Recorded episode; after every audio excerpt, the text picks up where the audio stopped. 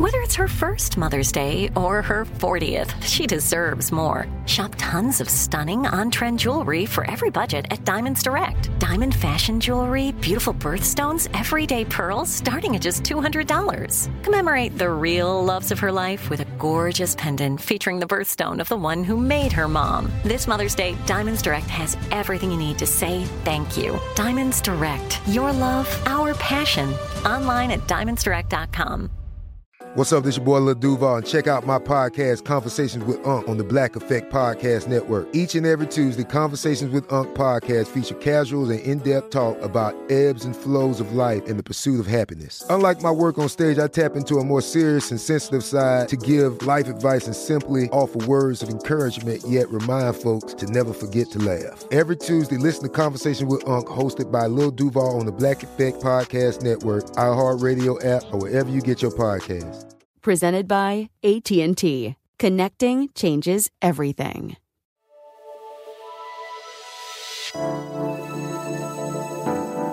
As an indie musician, trying to score press coverage is a huge part of the job. And I remember being so stoked and so nervous for one of my band's first magazine photo shoots. With a professional photographer, proper wardrobe on set, an actual makeup artist, and everything.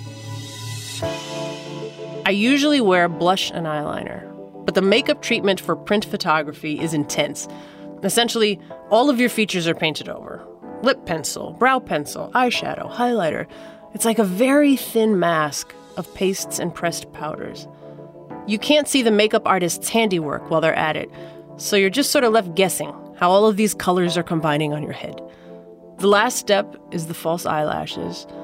I remember this dude carefully gluing them to my eyelids then it was time for the big reveal. I was handed a mirror, but I couldn't see myself because he'd accidentally glued my eyes shut. and so instead of feeling like a movie star, I felt like a fetal piglet. I'm Dessa, and this is Deeply Human. Today is about beauty and ethics and the intersection between them. Stuff I've personally spent a lot of time thinking about. Why is beautification so ethically fraught? Celebrities take heat for getting Botox or lip fillers.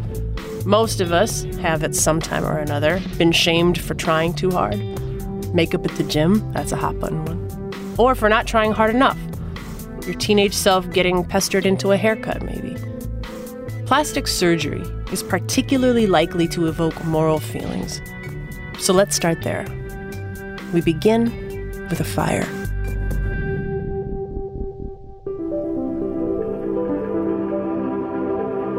In the 1960s, there was a big circus fire where lots and lots of people died, and there was a lot of burn victims, hundreds of burn victims, in the city of Niterói, which is across the bay from Rio de Janeiro. And it was just like a big tragedy. It hit every single news headline in Brazil. Alvaro Jarrín is a professor of anthropology at College of the Holy Cross in Massachusetts. He's also author of The Biopolitics of Beauty, which includes the story of the circus fire and a man named Dr. Ivo He was relatively young at the time. He had just returned from getting his medical degree.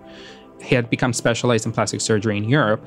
Plastic surgery as we know it developed in Europe to treat survivors of the world wars. Shrapnel wounds and trench warfare had created devastating facial injuries. Plastic surgery has a deep tie to those victims of war, right? And there was this sense of like, we need to help these people. With his foreign training, Dr. Ivo Pitanguy was a godsend in the wake of the fire. He treated the burn victims, many of whom were children, pro bono. He started a clinic to train other surgeons in his techniques, and Ivo became a national hero. Brazil is now a beauty capital of the world, performing sky high numbers of plastic surgeries every year. Right. So if you go to mm. Brazil and you say Ivo Pitanguy, almost everybody knows who he is, right? He's, really? Yeah. Wow. Very, very famous. Okay. Plastic surgery started as morally unassailable. Surgeons were healers, treating people disfigured by violence and trauma, which is not how we think about plastic surgery now. Being 24, I'm always kind of scrolling through Instagram, and it was just something that I started noticing that a lot of the women I was seeing on my explore page and who were getting a lot of likes and a lot of heart eye emojis and a lot of praise for their looks kind of all looked the same. That is Kelly McGinty, who recently published her master's thesis on what's called Instagram face, a term popularized by writer Jia Tolentino in an article for The New Yorker. In short, Instagram face is a small nose with no bumps, full lips, a sharp jawline, no double chin, high defined cheekbones, uplifted cat like eyes, and uplifted arched eyebrows, and taut skin, like lifted and taut, like you walked through a wind tunnel and got stuck.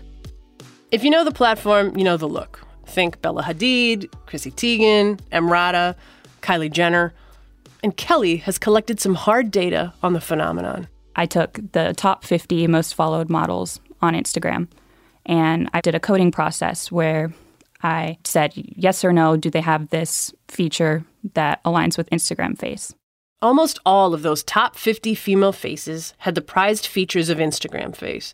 There was a singular aesthetic to which all of these accounts seemed magnetized. And this this isn't just a certain sort of face being made popular by social media. It's about social media making new faces. So, this specific look, Instagram face, is largely only attainable through cosmetic interventions like Botox, fillers, things of that sort. Some people are, of course, born with it, but it's really hard to tell who. Botox, botulinum toxin A, is one of the most poisonous biological substances known to science. It's sometimes called the miracle poison, and when injected in really small doses, it paralyzes facial muscles to smooth out wrinkles. You can use it under the tip of your nose to lift it. If you have kind of a downturned nose, you can now get a little bit of Botox injected there, and I think they call it a Tinkerbell tip lift, is what they call it in their advertising. Plastic surgery clinics leverage the looks of famous faces. A bunch of them offer Kylie packages, a suite of procedures to help you look more like Kylie Jenner, who has upwards of 3 million followers on Instagram and, for the record, has publicly discussed getting lip fillers.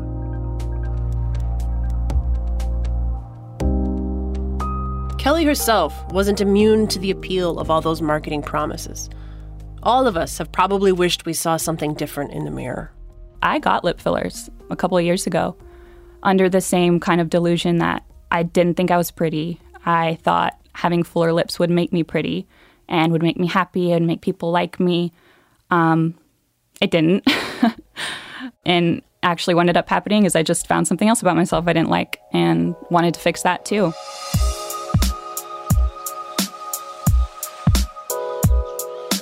There is also a racial subtext to this entire conversation. It's like if colonization had a face, that's it. It would be an Instagram post from a white woman. that is writer and thinker Sesali Bowen, who goes by Bad Fat Black Girl online. She explains that our standards of beauty are inherently racialized lighter skin, certain hair textures, as in like looser curls and patterns, being prioritized over other ones. Thinner noses, for example, I think is one example of a physical feature that is often associated with whiteness and thus um, more desirable. So, like, no one is ever getting a nose job to make their nose fuller or bigger.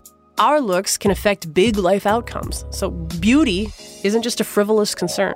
When people talk about, for example, pretty privilege, that is a real thing. You know, there's research that shows that people who are perceived as more, you know, traditionally attractive are more likely to be hired for jobs, are more likely to make more money as they go through their lives, are more likely they have different access to different things. They're less likely to be profiled at a store or treated poorly by a law enforcement officer.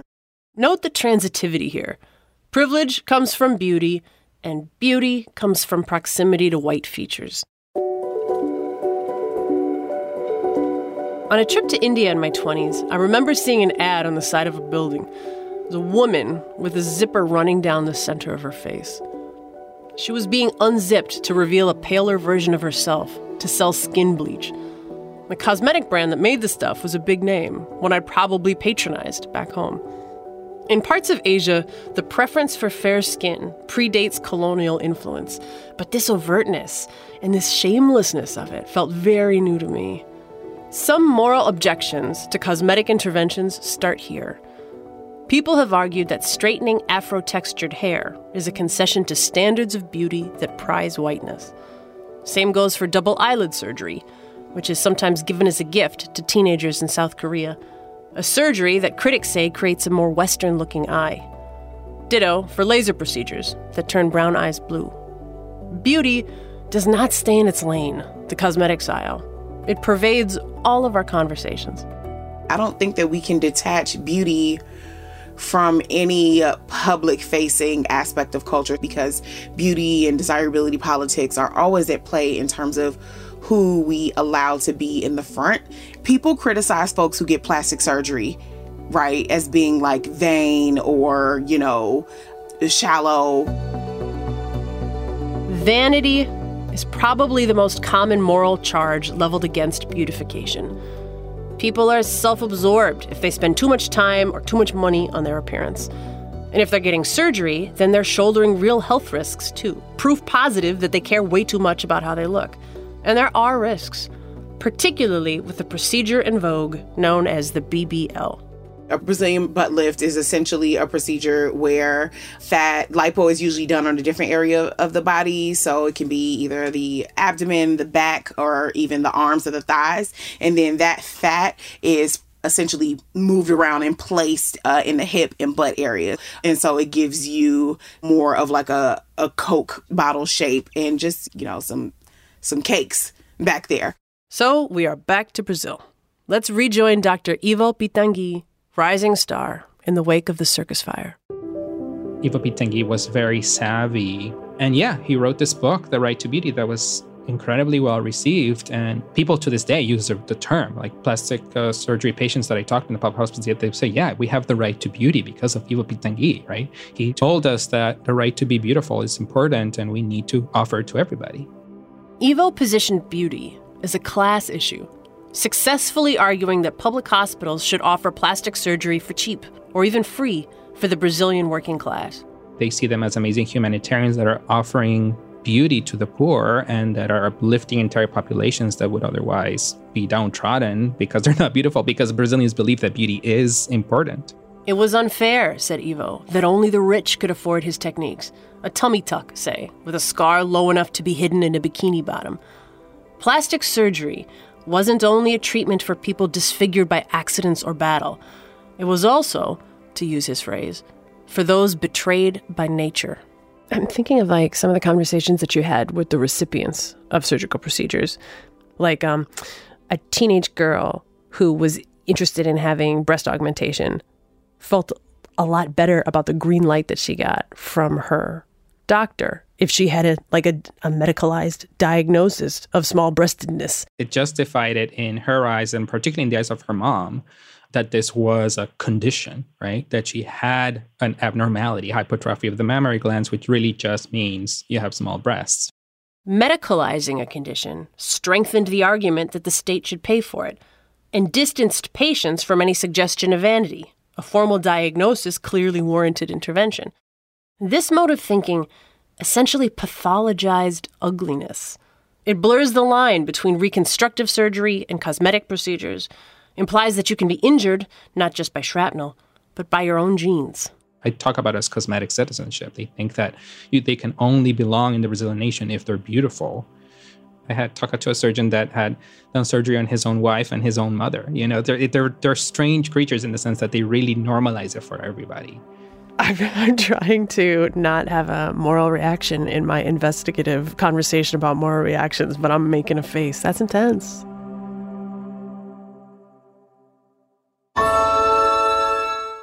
This episode is brought to you by Navy Federal Credit Union. At Navy Federal, it's been the mission to help the military community for over 90 years. And not just help them, but do everything to make sure they not only grow, but flourish. That's why Navy Federal Credit Union has all kinds of great savings and investment options like share certificates with sky high rates. So don't hesitate. Start growing your finances today with a variety of savings and investment options. Navy Federal Credit Union. Our members are the mission. Savings products insured by NCUA. Investment products are not insured, not obligations of Navy Federal and may lose value.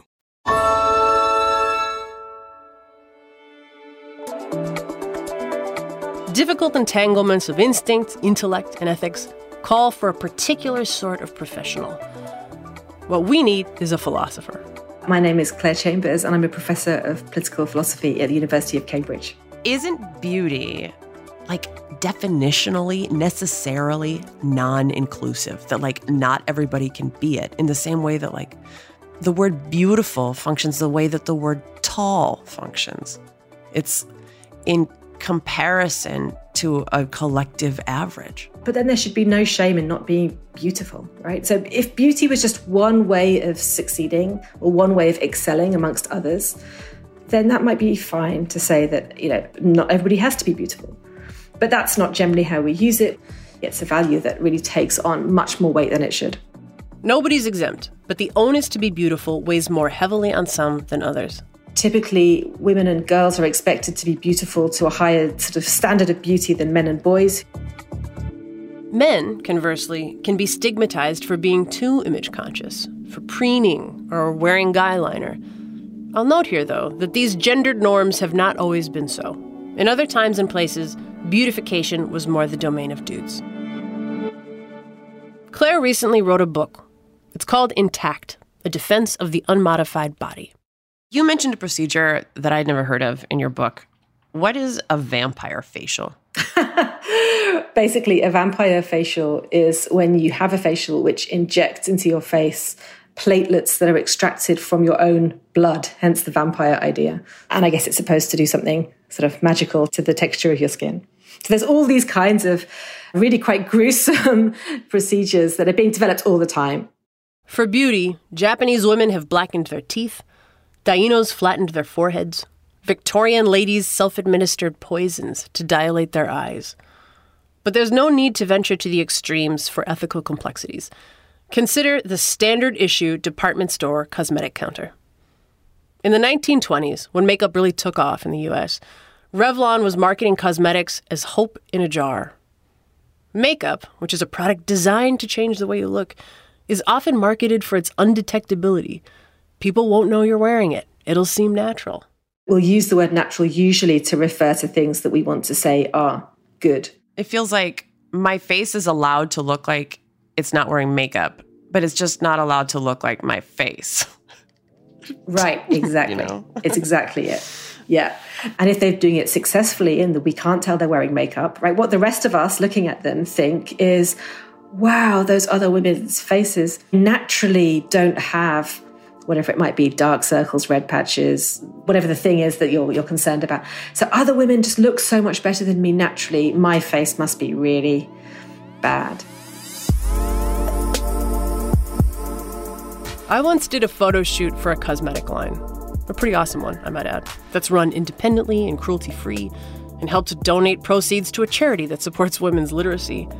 And I remember receiving the first round of images intensing.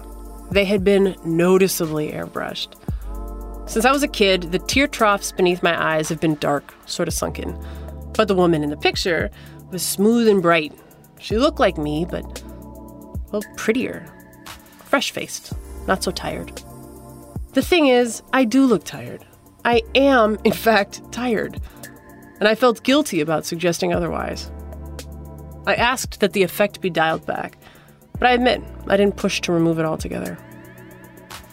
With daily wear makeup, most of us are cautious not to overcorrect to the point of conspicuousness.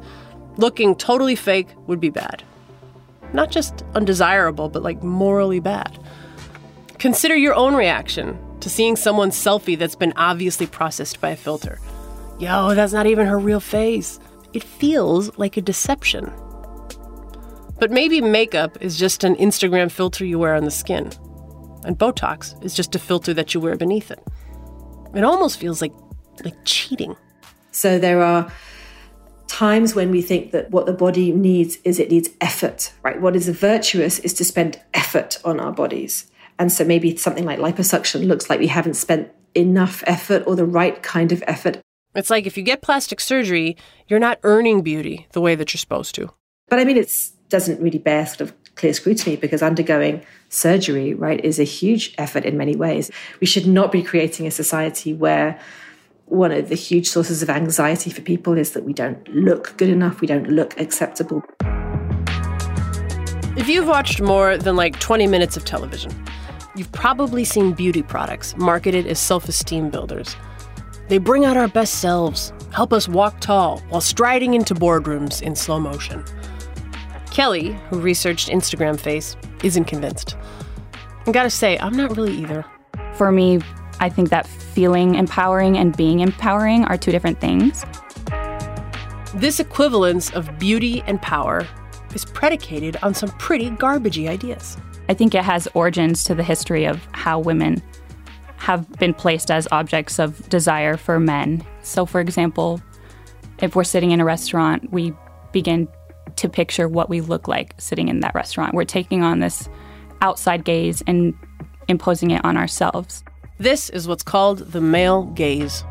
But now, at the same time, it's not just men perpetuating it, it's women too. It's just thinking of yourself as a collection of parts that you can use you know, your consumer power to buy and to change rather than thinking of yourself as a whole living person.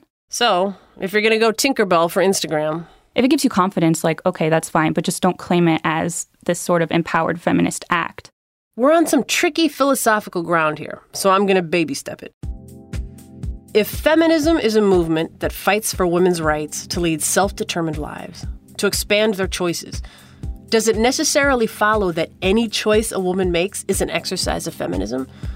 Or can women make choices that, even if they benefit them personally, run opposite to feminist values? Does participating in beauty culture help me as an individual, but also perpetuate lousy ideas that hamstring women generally?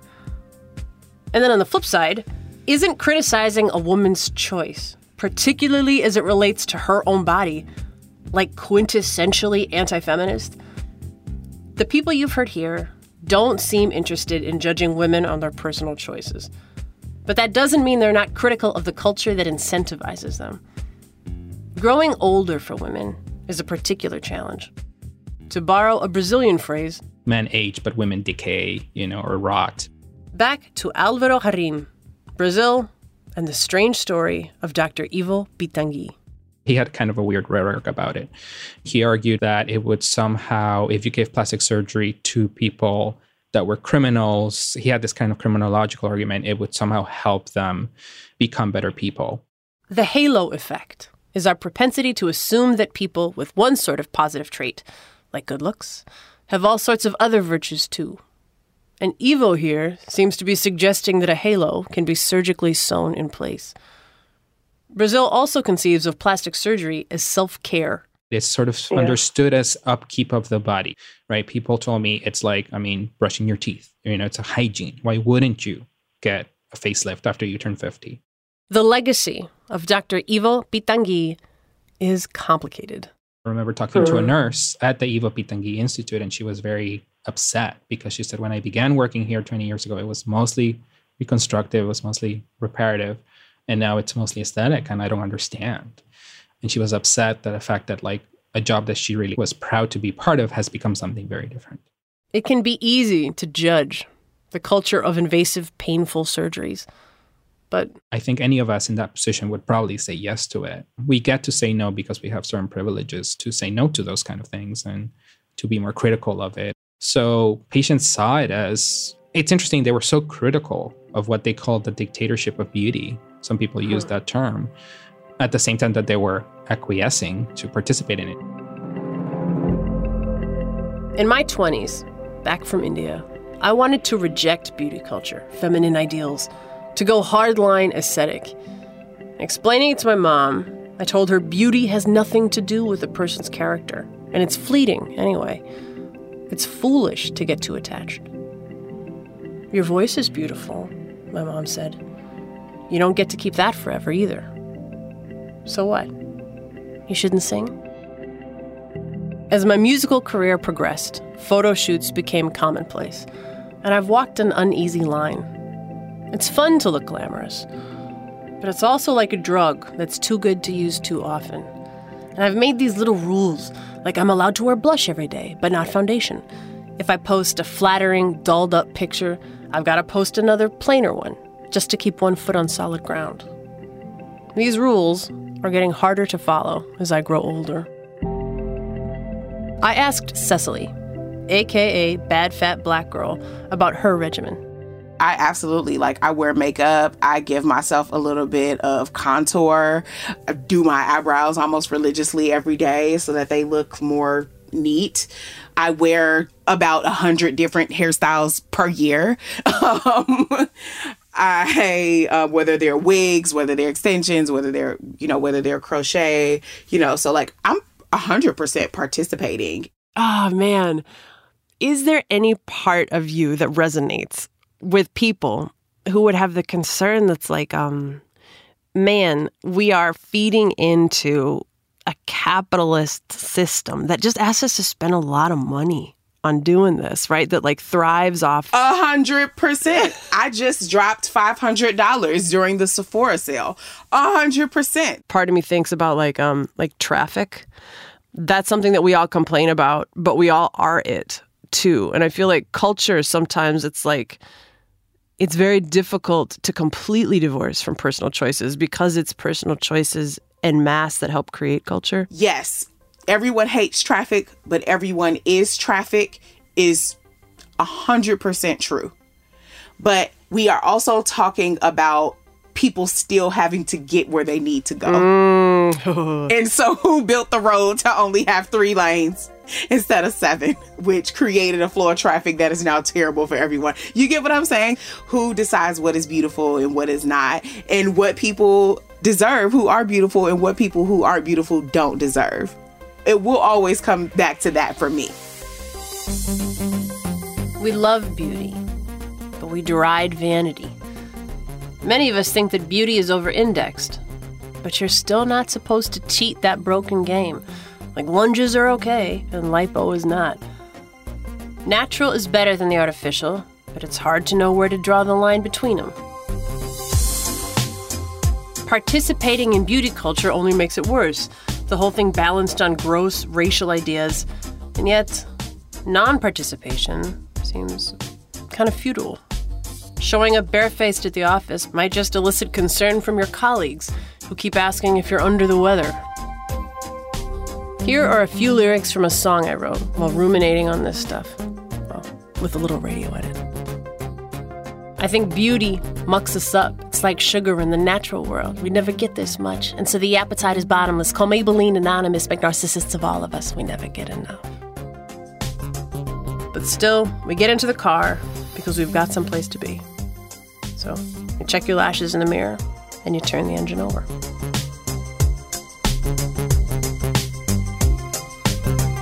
Deeply Human is a BBC World Service and American Public Media co production with iHeartMedia, and it's hosted by me, Dessa. Find me online at Dessa on Instagram and Dessa Darling on Twitter. Next time on Deeply Human, if sleep is so important to our health and well being, then why do so many of us struggle to go down and stay down for a full night of rest? Join me, Dessa, in asking why do we suck at sleeping?